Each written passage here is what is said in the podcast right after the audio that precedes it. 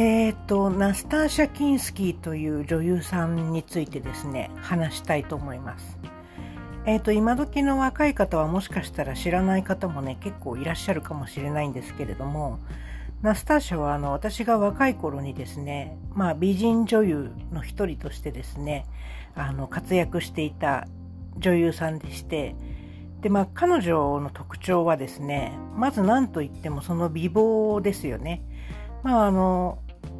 一見清らかな天使のようなですね、端正な美しい顔をしてるかと思えばですね、まあ、男を惑わす妖艶なあの雰囲気を醸し出したりもするというですね、非常にあの魅力的な顔をした女優さんです。で、あの、顔だけじゃなくて体つきもですね、あの、上半身は、おっぱいはすごく小さめで、まあ、どちらかというと、その少年のようなですね、あの、やや中性的な雰囲気を醸し出す上半身に、あの、細い腰、で、丸みを帯びた、あの、お尻に、えー、すらりとした足がついているというですね、非常にあの、バランスのいいと言いますか、ある意味バランス悪いところもあるんですけど、あの、見ようによってはですね、ちょっと見にくいかなって思うような時もあるんですが、その美しさと醜さ醜さの絶妙なバランスの上に成り立っているという、そういうですね、非常に稀有な方でして、で、あの、彼女の、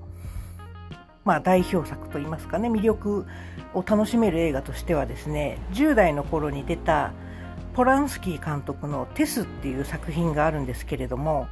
あの、この作品の中でですね、あの、いちごを食べるシーンがあるんですが、もうそのシーンだけでですね、あの、非常にエロティックな、あの、ムードを醸し出しててですね、もうただそれだけなのにドキドキしてしまうというですね、まあ10代のナスターシャの輝くばかりの美しさっていうのを堪能できる作品だと思います。あと、あの、私があの個人的に非常に好きなのはですね、キャットピープルっていう作品でして、で、これはあの、まあ B 級ホラー的なタイプの映画なんですけれども、あの、まあ大胆なヌードとかも拝めますし、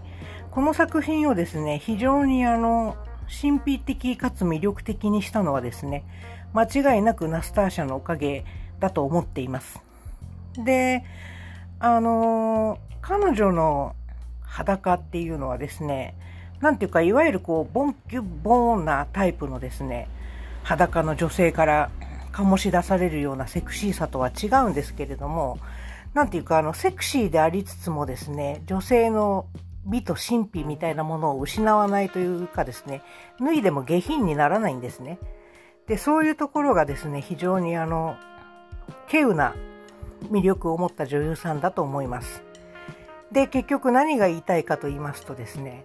あの、ナスターシャ大好きってことが言いたかったんです。